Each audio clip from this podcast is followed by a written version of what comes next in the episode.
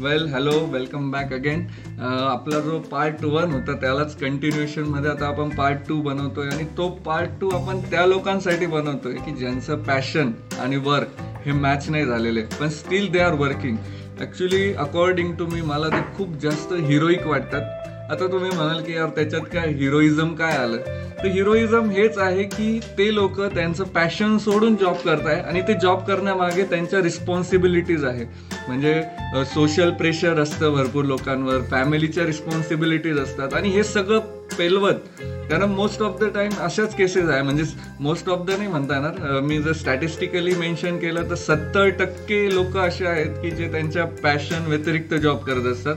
आणि त्याचं रिझन हेच आहे की तेव्हा करिअर सिलेक्ट करताना माहीत नाही राहत की स्वतःचं पॅशन काय स्वतःच्या हॉबीज काय. आणि आपण कुठलं तरी एक करिअर फॉलो करतो ज्याला स्कोप असतो.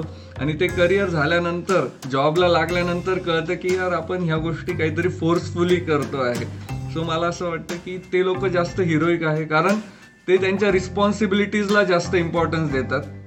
मला असं वाटतं की रिस्पॉन्सिबिलिटीजचं रिझन असेल तर दॅट इज फाईन म्हणजे प्रत्येकावर रिस्पॉन्सिबिलिटी असतात. तुम्ही कुठल्याही तुमच्या आयुष्याच्या कुठल्याही फेजमध्ये असले तर रिस्पॉन्सिबिलिटी येतातच सगळ्यांच्या. पण मला त्या लोकांबद्दल स्पेसिफि स्पेसिफिकली मेन्शन करावं असं वाटतं की जे सोशल प्रेशरच्या अंडर जॉब करत कंटिन्यू करत असतात. जर तुमच्या रिस्पॉन्सिबिलिटीज कमी असतील तर फक्त सोशल प्रेशर आहे. म्हणून तुम्ही तुमचं पॅशन सोडून बळजबरी जॉब करू नका. जर तुमचं जॉब आणि पॅशन मॅच होत नसेल तर. पण जर तुमच्याकडे घरातल्या काही रिस्पॉन्सिबिलिटीज असतील तुम्हाला जर काही घरात खूप काही तुमच्यावर डिपेंडंट असेल त्या केसमध्ये जर तुम्ही ते करत असाल तर मी त्याला हिरोइझमच म्हणेल. कारण स्वतःच्या अपेक्षा स्वतःचं मन मारून तुम्ही जर आईवडिलांसाठी किंवा भावा बहिणींसाठी तुमच्या गोष्टी बाजूला ठेवून जर त्यांच्या अपेक्षा पूर्ण करण्यासाठी जॉब करत असाल तर ही गोष्ट खरंच खूप क्रेडिटेबल आहे. आणि त्या गोष्टी मला हिरोईक वाटतात. आणि मी नुकताच स्पृहा जोशीचं पण एक आर्टिकल होतं ते वाचलं होतं. तर त्यामध्येही तिने हेच मेन्शन केलं होतं की स्वतःच्या अपेक्षा किंवा स्वतःचे गोल्स बाजूला ठेवून आपण दुसऱ्यांसाठी काहीतरी करत असणं आणि ते पण आपल्या लोकांसाठी ज्यांच्या बद्दल आपल्याला खूप जास्त कर्तव्य दक्ष राहावं लागतं त्यांच्यासाठी.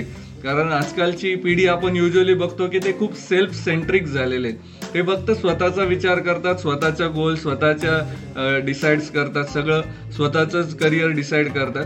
दॅट इज गुड थिंग पण दुसऱ्यासाठी पण आपले गोष्टी सॅक्रिफाईस करणं ही गोष्ट हिरोइझमच म्हटली जाईल. सो मी त्या लोकांना पुन्हा एकदा सल्यूट करतो. आणि त्यांच्यासाठी मी एकच सजेस्ट करेल की ट्राय करा जेवढा पण तुमचा वेळ मिळेल त्याच्यामध्ये तुमच्या हॉबीज किंवा तुमचं पॅशन जपण्याचा. कारण असं नको होऊन जायला की रिस्पॉन्सिबिलिटीज कंप्लीट करता करता आयुष्य निघून जाईल. आणि तुमचा जो काही गोल आहे तुमचं जे पॅशन आहे ते तुम्हाला आयुष्यभर कधी कळणारच नाही आणि तुम्हाला ते एन्जॉय पण नाही करता येणार. सो ट्राय करायचं. तुम्ही तुमच्या लोकांसाठी लोकांच्या आनंदासाठी जे तुम्ही स्वतःचं सॅक्रिफाईस करताय तर थोडा तरी स्वतःला पण तुम्ही वेळ द्या.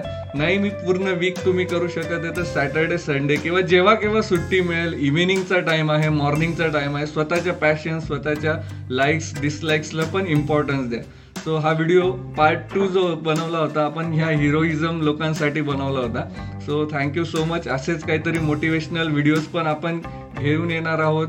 प्लस काही रिव्ह्यूचे पण व्हिडिओज आपण घेऊन येणार आहोत. तुम्हाला जर हे व्हिडिओज आवडत असतील तर please subscribe my channel and see you soon thank you so much